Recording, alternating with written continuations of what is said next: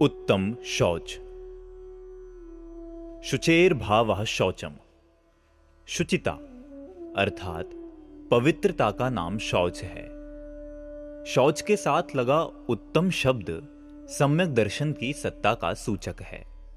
अतः सम्यक दर्शन के साथ होने वाली वीतरागी पवित्रता ही उत्तम शौच धर्म है। शौच धर्म की विरोधी लोभ कषाय मानी गई है। लोभ को पाप का बाप कहा जाता है। क्योंकि जगत में ऐसा कौन सा पाप है जिसे लोभ ही न करता हो? लोभी क्या नहीं करता? उसकी प्रवृत्ति जैसे भी हो, येन केन प्रकारेण धनादि भोग सामग्री इकट्ठी करने की ही रहती है। लोभी व्यक्ति की प्रवृत्ति का चित्रण पंडित टोडरमल जी ने इस प्रकार किया है। जब इसके लोभ कषाय उत्पन्न हो तब इष्ट पदार्थ के लाभ की इच्छा होने से उसके अर्थ अनेक उपाय सोचता है। उसके साधन रूप वचन बोलता है। शरीर की अनेक चेष्टा करता है। बहुत कष्ट सहता है। सेवा करता है। विदेश गमन करता है। जिसमें मरण होना जाने, वह कार्य भी करता है। जिनमें बहुत दुख उत्पन्न हो, ऐसे आरंभ करता है।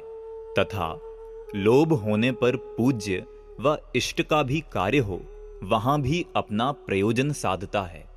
कुछ विचार नहीं रहता, तथा जिस इष्ट वस्तु की प्राप्ति न हो या इष्ट का वियोग हो तो स्वयं बहुत संतापवान होता है, अपने अंगों का घात करता है, तथा विष आदि से मर जाता है। ऐसी अवस्था लोभ होने पर होती है। आचार्य शुभचंद्र ने तो ज्ञानार्णव के उन्नीसवें सर्ग में यहाँ तक लिखा है।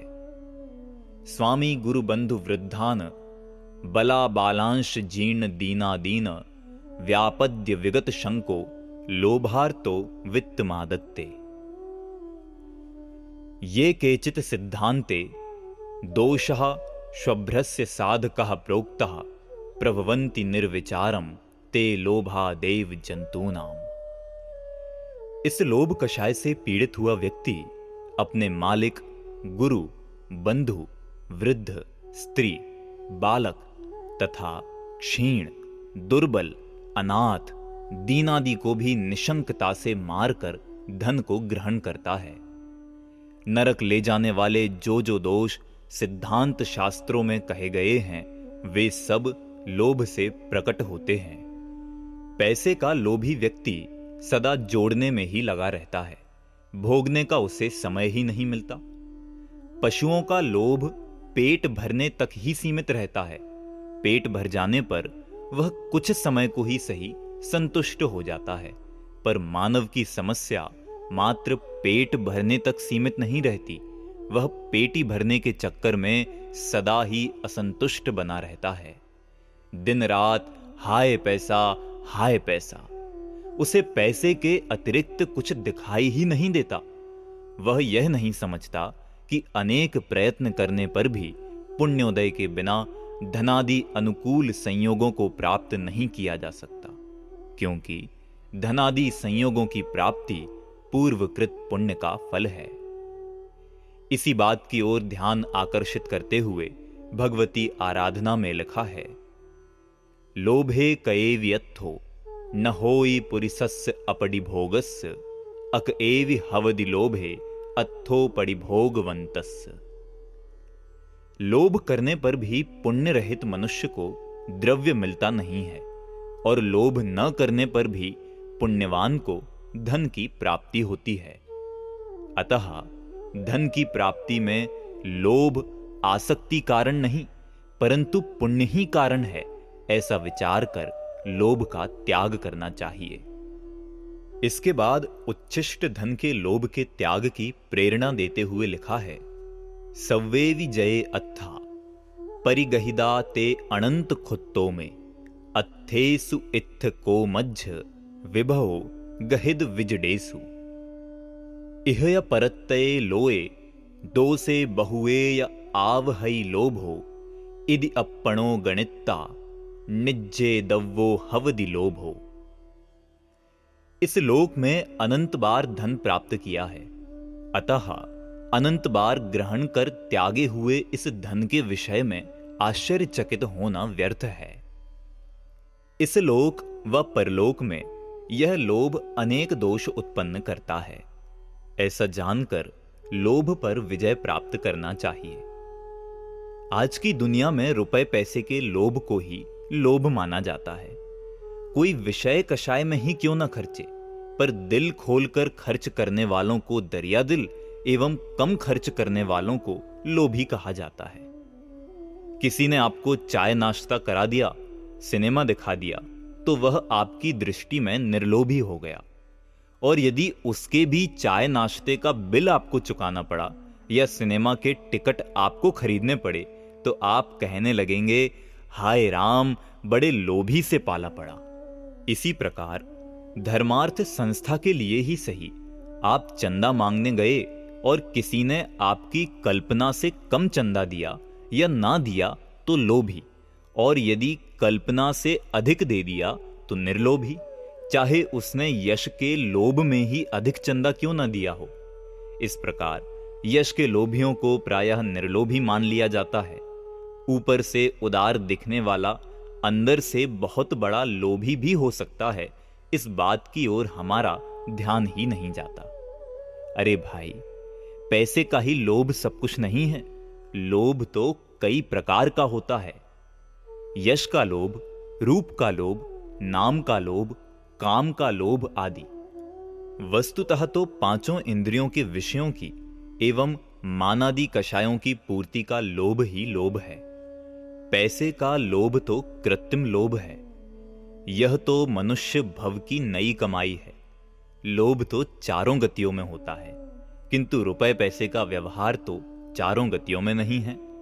यदि रुपए पैसे के लोभ को ही लोभ माने तो अन्य गतियों में लोभ की सत्ता संभव न होगी, जबकि कषायों की बहुलता का वर्णन करते हुए आचार्यों ने लोभ की अधिकता देवगति में बताई है। नारकियों में क्रोध, मनुष्यों में मान तिरंचों में माया और देवों में लोभ की प्रधानता होती है।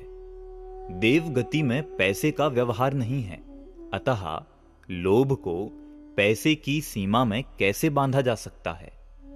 पैसा तो विनिमय का एक कृत्रिम साधन है। रुपए पैसे में ऐसा कुछ नहीं है कि जो जीव को लुभाए। लोग न उसके रूप पर लुभाते हैं, न रस पर। जिन कागज़ के नोटों पर यह मानव मर मिटने को फिर रहा है, यदि वे नोट गाय के सामने रखो तो वह सूंघेगी भी नहीं, जबकि घास पर झपट पड़ेगी। गाय की दृष्टि में नोटों की कीमत घास के बराबर भी नहीं, पर यह अपने को सभ्य कहने वाला मानव उनके पीछे दिन रात एक किए डालता है। ऐसा क्या जादू है उनमें?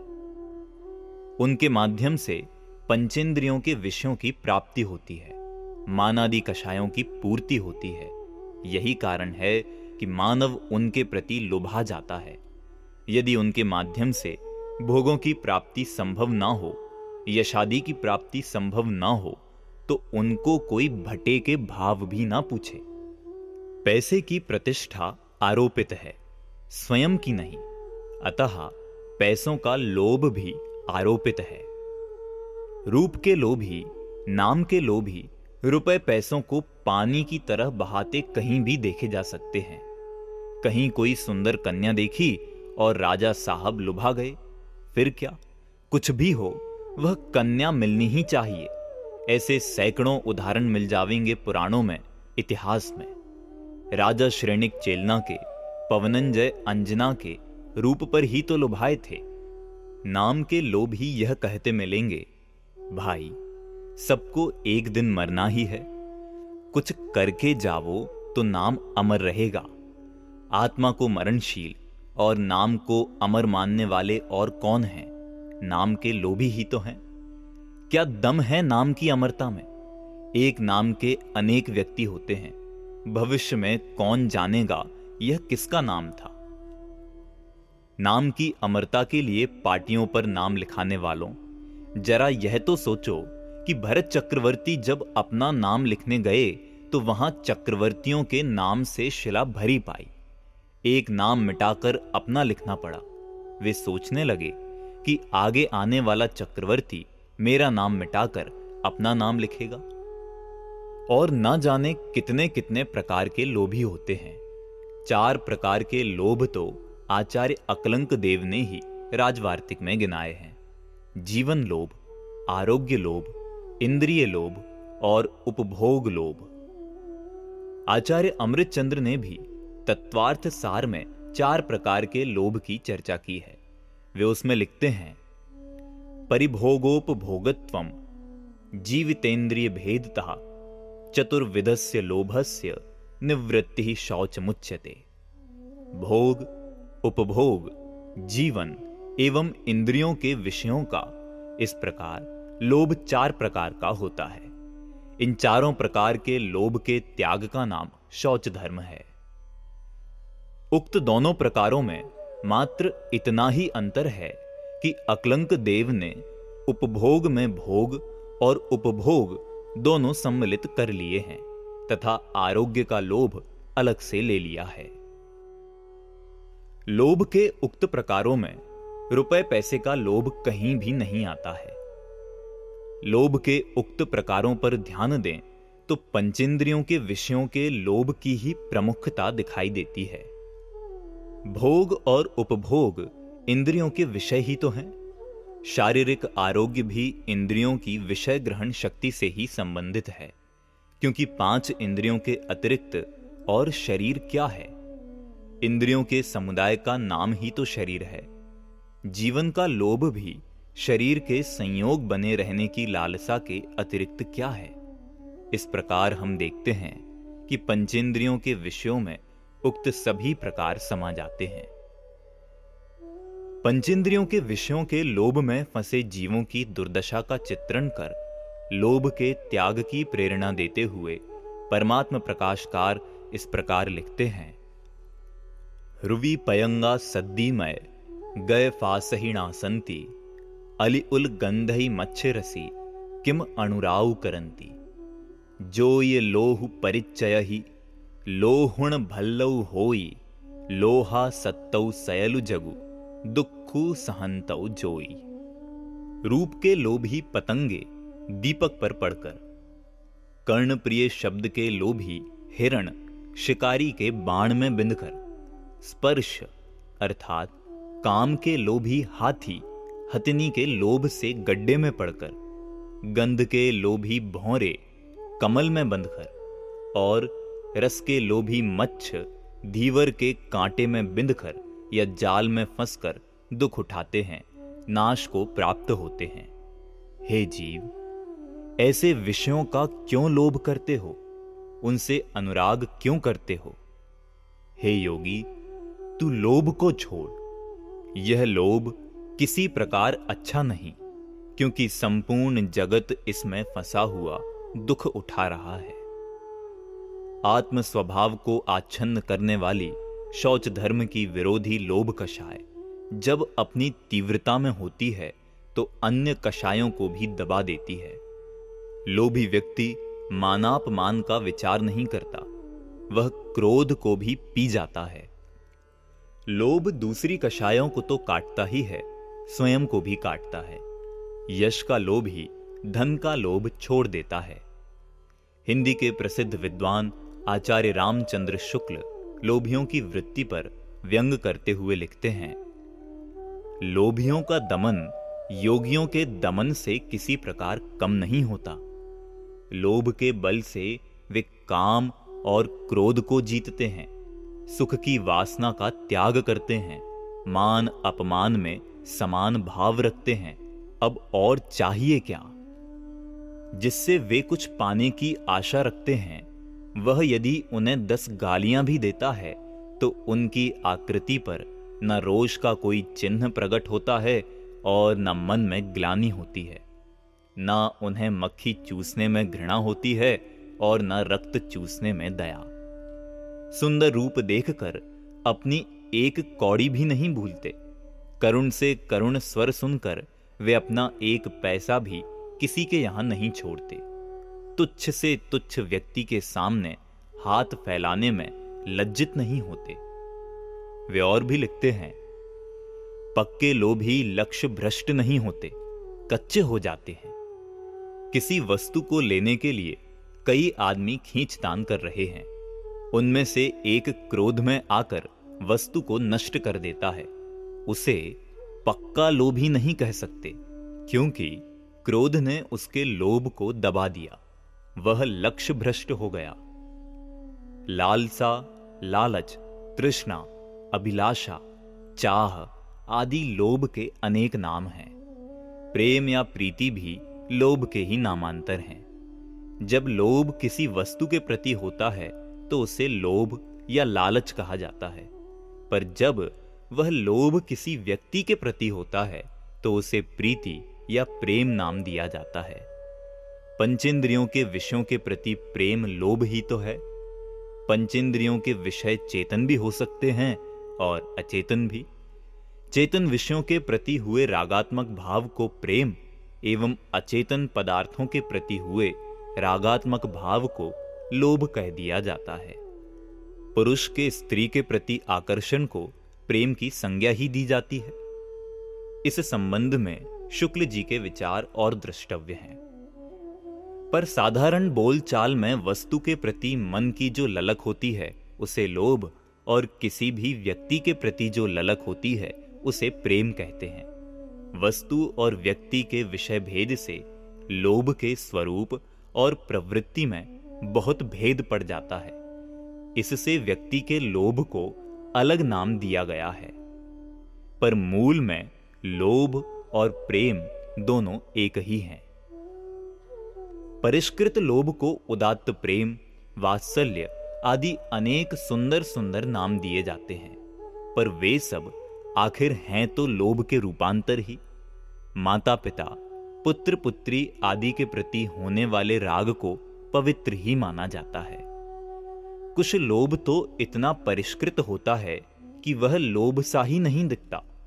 उसमें लोगों को धर्म का भ्रम हो जाता है, स्वर्गादिक का लोभ इसी प्रकार का होता है। बात बुंदेलखंड की है, बहुत पुरानी। एक सेठ साहब को उनके स्नेही पंडित जी लोभी कहा करते थे। एक बार सेठ साहब ने पंडित जी से पंच कल्याणक प्रतिष्ठा करवाने एवं गजरथ चलवाने का विचार व्यक्त किया। तो पंडित जी तपाक से बोले, तुम जैसे लोभी क्या गजरथ चलाएँगे? क्या पंच कल्याणक कराएँगे? सेठ साहब के बहुत आग्रह करने पर उन्होंने कहा अच्छा आप करवाना ही चाहते हैं तो पाँच हज़ार रुपया मंगाइए। पंडित जी का कहना था कि सेठ साहब ने तत्काल हज़ार हज़ार रुपयों की पाँच थैलियाँ लाकर पंडित जी के सामने रख दी। उस समय नोटों का प्रचलन बहुत कम था। एक एक थैली का वज़न दस दस किलो से भी अधिक था। पंडित जी के कहने पर पाँच मजदूर बुलवाए गए तथा उनको थैलियाँ देकर बेतवा नदी के किनारे चलने को कहा। साथ में सेठ जी और पंडित जी भी थे। गहरी धार के किनारे पहुंचकर पंडित जी ने सेठ जी से कहा कि इन रुपयों को नदी की गहरी धार में फेंक दो और घर चलकर गजरत की तैयारी करो। जब सेठ जी बिना मीन मेख किए रुपए फेंकने को तैयार हो गए तो पंडित जी ने रोक दिया और कहा, अब तुम पंच कल्याणक करा सकते हो। तात्पर्य यह है कि यह समझो कि पाँच हज़ार तो पानी में गए। अब और हिम्मत हो तो आगे बात करो। उस समय के पाँच हज़ार आज के पाँच लाख के बराबर थे। पंडित जी सेठ जी का हृदय देखना चाहते थे। बाद में बहुत जोरदार पंच कल्याणक हुआ। सेठ जी ने दिल खोलकर खर्च किया।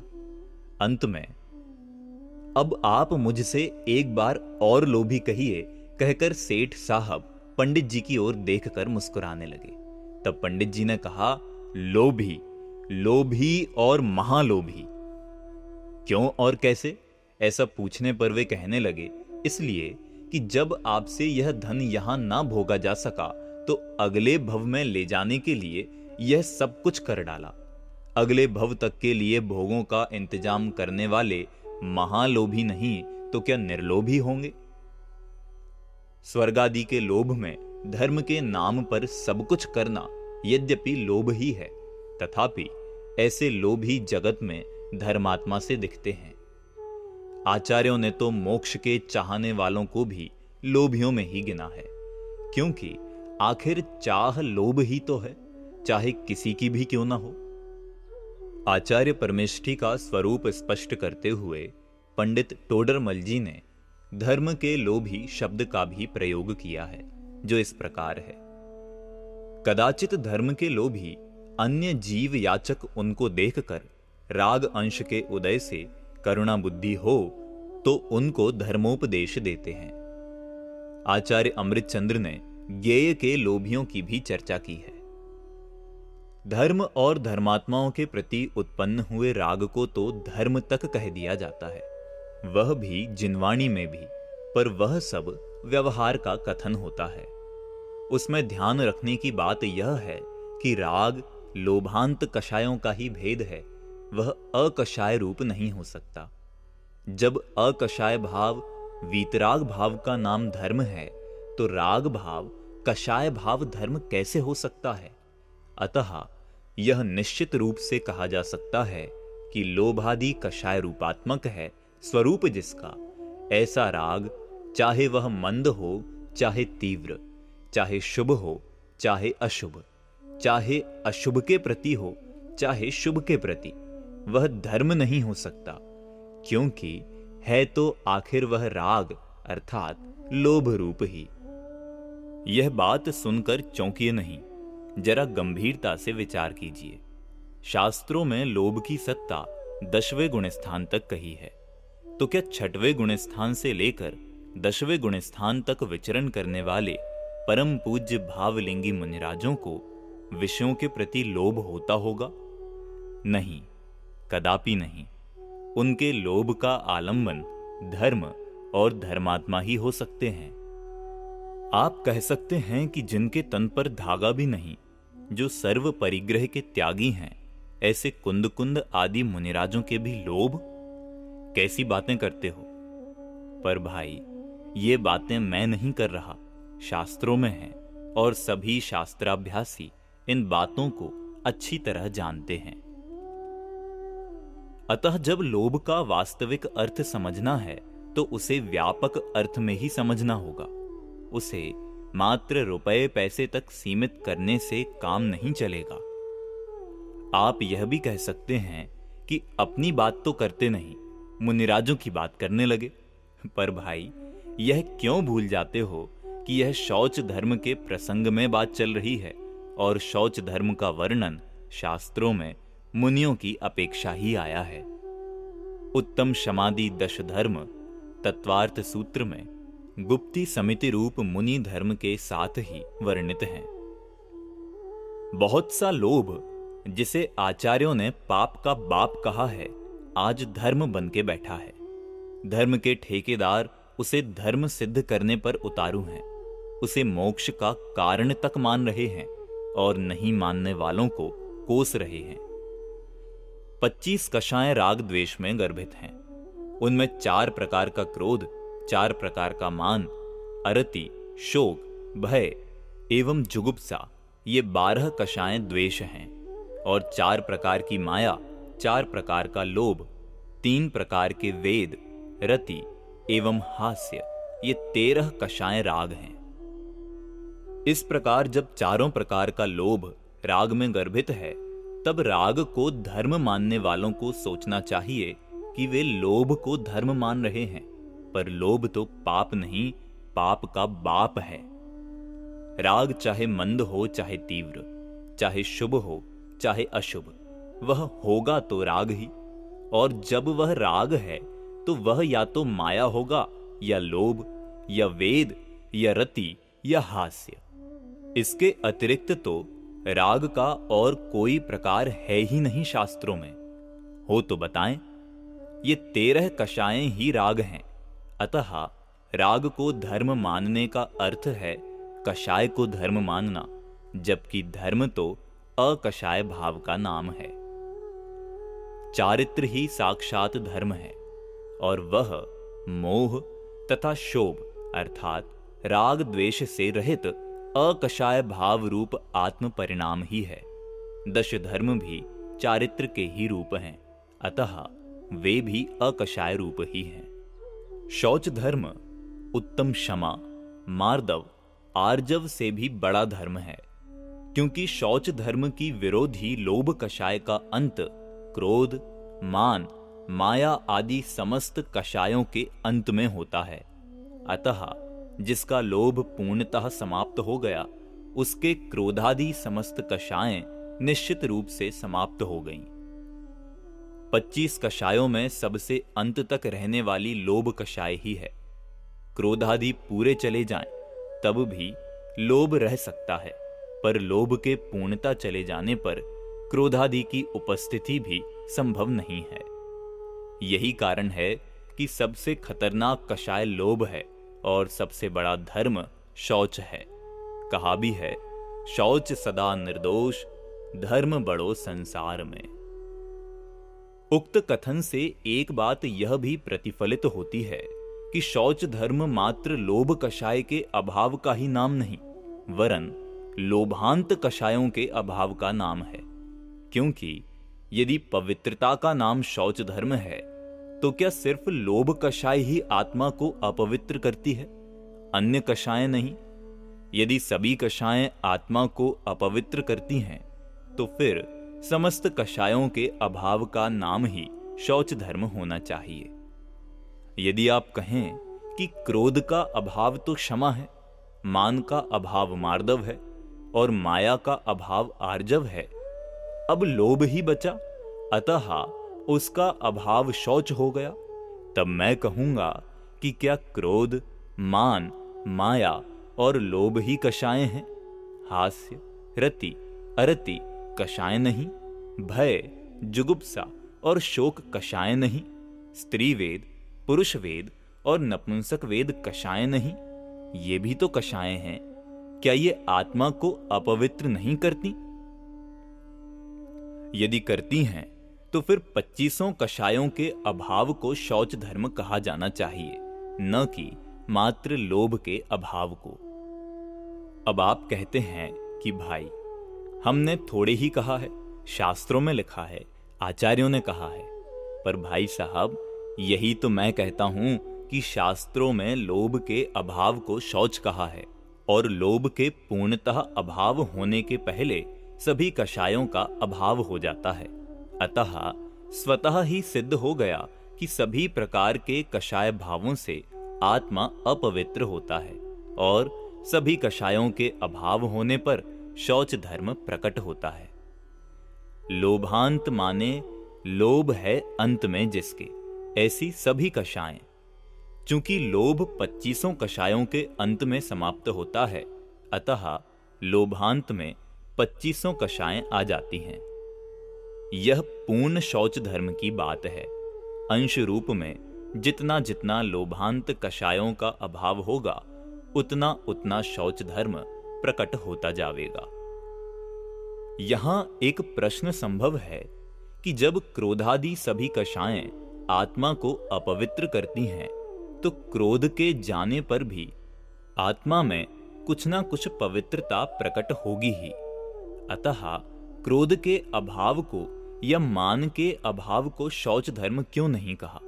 लोभ के अभाव को ही क्यों कहा? इसका भी कारण है। और वह यह कि क्रोध के पूर्णतः चले जाने पर भी आत्मा में पूर्ण पवित्रता प्रकट नहीं होती, क्योंकि लोभ तब भी रह सकता है, पर लोभ के पूर्णतः चले जाने पर कोई भी कषाय नहीं रहती है। अतः पूर्ण पवित्रता को लक्ष्य में रखकर ही लोभ के अभाव को शौच धर्म कहा है। अंश रूप से जितना कषाय भाव कम होता है, उतनी शुचिता आत्मा में प्रकट होती ही है। लोभ कषाय सबसे मज़बूत कषाय है। यही कारण है कि वह सबसे अंत तक रहती है। जब इसका भी अभाव हो जाता है, तब शौच धर्म प्रकट होता है। अतः वह महान धर्म है। इस महान शौच धर्म को लोगों के नहाने धोने तक सीमित कर दिया है। नहाना धोना बुरा है, यह मैं नहीं कहता। पर उसमें वास्तविक शुचिता नहीं। उससे शौच धर्म नहीं होता। शौच धर्म का जैसा प्रकर्ष स्नान वृत्ति मुनिराजों के होता है, वैसा दिन में तीन तीन बार नहाने वाले गृहस्थों के नहीं। पूजनकार ने कहा भी है, प्राणी सदा शुचिशील जप तप, ज्ञान ध्यान प्रभावते, नित गंग जमुन समुद्र नहाए, अशुचि दोष सुभावते। ऊपर अमल, मल भर्यो भीतर, कौन विधि घट शुचि कहे? बहु देह मैली, सुगुण थैली, शौच गुण साधु लहे। स्वभाव से तो आत्मा परम पवित्र ही है। पर्याय में जो मोह राग द्वेष की अपवित्रता है, वह नहाने धोने से जाने वाली नहीं।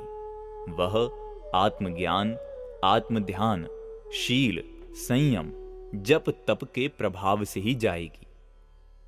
देह तो हाड़ मांस से बनी होने से स्वभावतः ही अशुचि है। यह गंगा जमुना में मल मल कर नहाने से पवित्र होने वाली नहीं है। यह देह तो उस घड़े के समान है जो ऊपर से निर्मल दिखाई देता है, पर जिसके भीतर मल भरा हो। ऐसे घड़े को कितना ही मल मल कर शुद्ध करो, वह पवित्र होने वाला नहीं।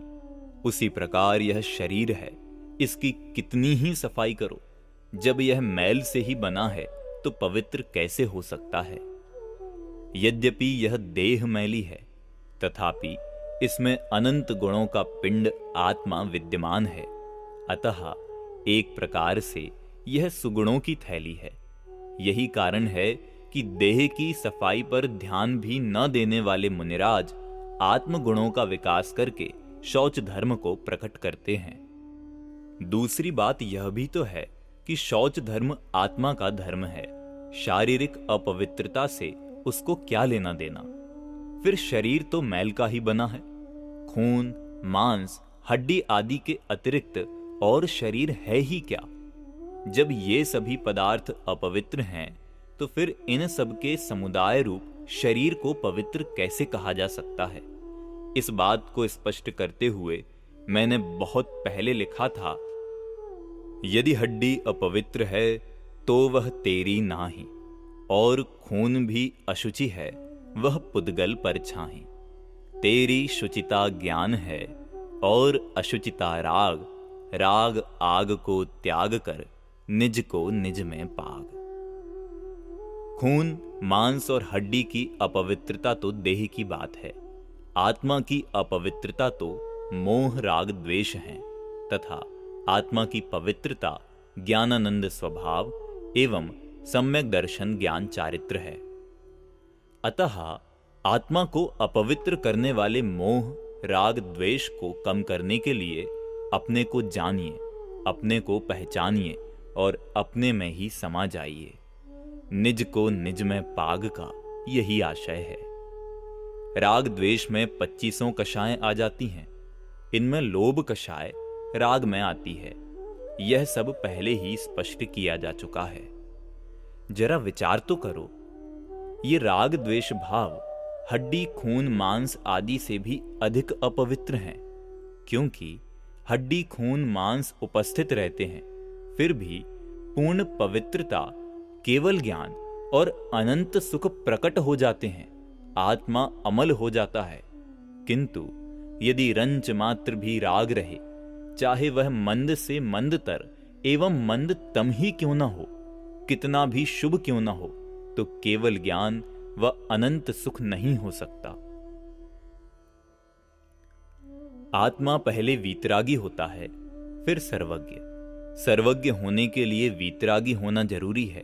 वीत देह नहीं, वीत हड्डी नहीं। वीत खून भी नहीं। इससे सिद्ध है कि राग भाव हड्डी और खून से भी अधिक अपवित्र है। इस पर भी हम उसे धर्म माने बैठे हैं। यह सुनकर लोग चौंक उठते हैं, कहने लगते हैं कि आप कैसी बातें करते हैं। तीर्थंकर भगवान की हड्डी वज्र की होती है। खून बिल्कुल सफ़ेद दूध जैसा होता है। उन्हें आप अपवित्र कहते हैं। पर भाई साहब आप यह क्यों भूल जाते हैं कि खून तो खून ही है? वह चाहे सफ़ेद हो या लाल, इसी प्रकार हड्डी तो हड्डी ही है, वह चाहे कमज़ोर हो या मज़बूत। मूल बात यह है कि खून और हड्डी चाहे पवित्र हो या अपवित्र, उनका आत्मा की पवित्रता से कोई संबंध नहीं है। खून और हड्डियाँ एक सी होने पर भी अवृति मिथ्या दृष्टि अपवित्र है। और सम्यक दृष्टि, वृत्ति, महावृत्ति पवित्र है। इससे यह सहज सिद्ध है कि आत्मा की पवित्रता वीतरागता में है और अपवित्रता मोह, राग, द्वेष में। खून, मांस, हड्डी का उससे कोई संबंध नहीं। वादिराज मुनिराज के शरीर में कोड़ हो गया था। फिर भी वे परम पवित्र थे, शौच धर्म के धनी थे। गृहस्थ अवस्था में सनत कुमार चक्रवर्ती की जब कंचन जैसी काया थी, जिनके सौंदर्य की चर्चा इंद्र सभा में भी चलती थी, जिसे सुनकर देवगण उनके दर्शनार्थ आते थे, तब तो उनके उस स्तर का शौच धर्म नहीं था, जिस स्तर का मुनि अवस्था में था, जबकि मुनि अवस्था में उनके शरीर में कोड़ हो गया था, जो 700 वर्ष तक रहा। उस कोड़ी दशा में भी उनके तीन कषाय के अभाव रूप शौच धर्म मौजूद था।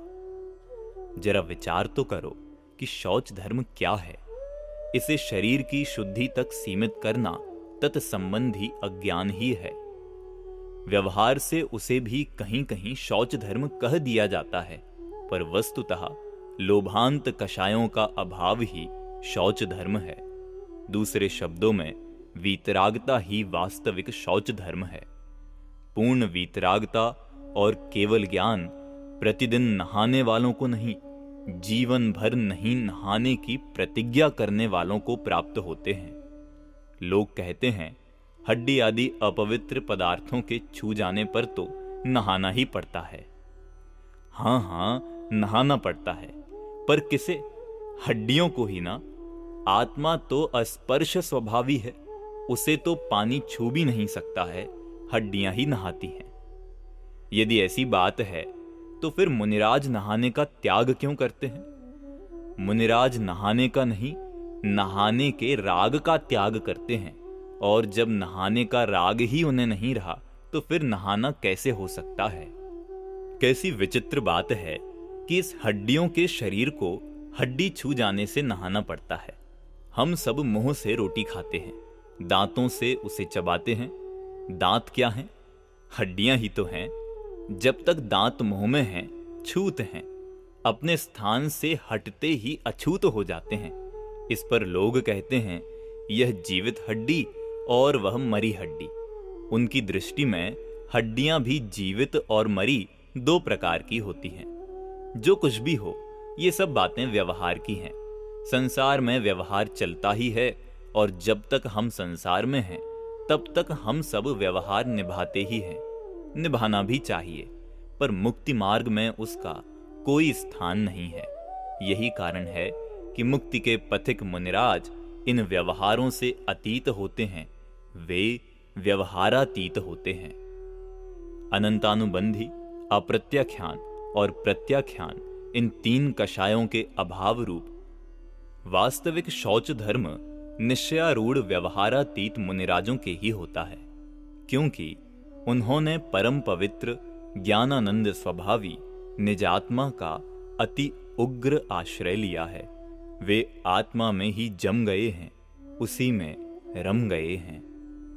अनंतानुबंधी व अप्रत्याख्यान इन दो कषायों के अभाव में एवं मात्र अनंतानुबंधी के अभाव में होने वाला शौच धर्म क्रमशः देशवृत्ति व अवृत्ति सम्यक दृष्टि श्रावकों के होता है। सम्यक दृष्टि और देशवृत्ति श्रावकों के होने वाला शौच धर्म यद्यपि वास्तविक ही है, तथापि उसमें वैसी निर्मलता नहीं हो पाती जैसी मुनि दशा में होती है। पूर्णतः शौच धर्म तो वीतरागी सर्वज्ञों के ही होता है। स्वभाव से तो सभी आत्माएँ परम पवित्र ही हैं। विकृति मात्र पर्याय में है। पर जब पर्याय परम पवित्र आत्म स्वभाव का आश्रय लेती है तो वह भी पवित्र हो जाती है। पर्याय के पवित्र होने का एकमात्र उपाय परम पवित्र आत्म स्वभाव का आश्रय लेना है। पर के आश्रय से पर्याय में अपवित्रता और स्व के आश्रय से पवित्रता प्रकट होती है। समयसार गाथा बहत्तर की टीका में आचार्य अमृतचंद्र, आत्मा को अत्यंत पवित्र एवं मोह राग द्वेष रूप आश्रव भावों को अपवित्र बताते हैं। उन्होंने आश्रव तत्व को अशुचि लिखा है, जीव तत्व और अजीव तत्व को नहीं। आत्मा जीव है, शरीर अजीव है, दोनों ही अपवित्र नहीं, अपवित्र तो आश्रव है, जो लोभादि कषायों रूप है। स्वभाव की शुचिता में ऐसी सामर्थ्य है कि उस पर जो पर्याय झुके, उसको जो पर्याय छुए, वह उसे पवित्र बना देती है। पवित्र कहते ही उसे हैं, जिसको छूने से छूने वाला पवित्र हो जाए। वह कैसा पवित्र जो दूसरों के छूने से अपवित्र हो जाए? पारस तो उसे कहते हैं, जिसके छूने पर लोहा सोना हो जाए, जिसके छूने से सोना लोहा हो जावे, वह थोड़े ही पारस कहा जाएगा। इसी प्रकार, जो अपवित्र पर्याय के छूने से अपवित्र हो जाए, वह स्वभाव कैसा? स्वभाव तो उसका नाम है, जिसके आश्रय से पर्याय भी पवित्र हो जावे। पवित्र स्वभाव को छूकर, जो पर्याय स्वयं पवित्र हो जाए, उस पर्याय का नाम ही शौच धर्म है। आत्म स्वभाव के स्पर्श बिना अर्थात आत्मा के अनुभव बिना शौच धर्म का आरंभ भी नहीं होता। शौच धर्म का ही क्या? सभी धर्मों का आरंभ आत्मानुभूति से ही होता है। आत्मानुभूति उत्तम समाधि सभी धर्मों की जननी है। अतः जिन्हें पर्याय में पवित्रता प्रकट करनी हो, अर्थात जिन्हें शौच धर्म प्राप्त करना हो, वे आत्मानुभूति प्राप्त करने का यत्न करें। आत्मोन्मुख हों। सभी आत्माएँ आत्मोन्मुख होकर अपनी पर्याय में परम पवित्र शौच धर्म को प्राप्त करें। इस पवित्र भावना के साथ विराम लेता हूँ।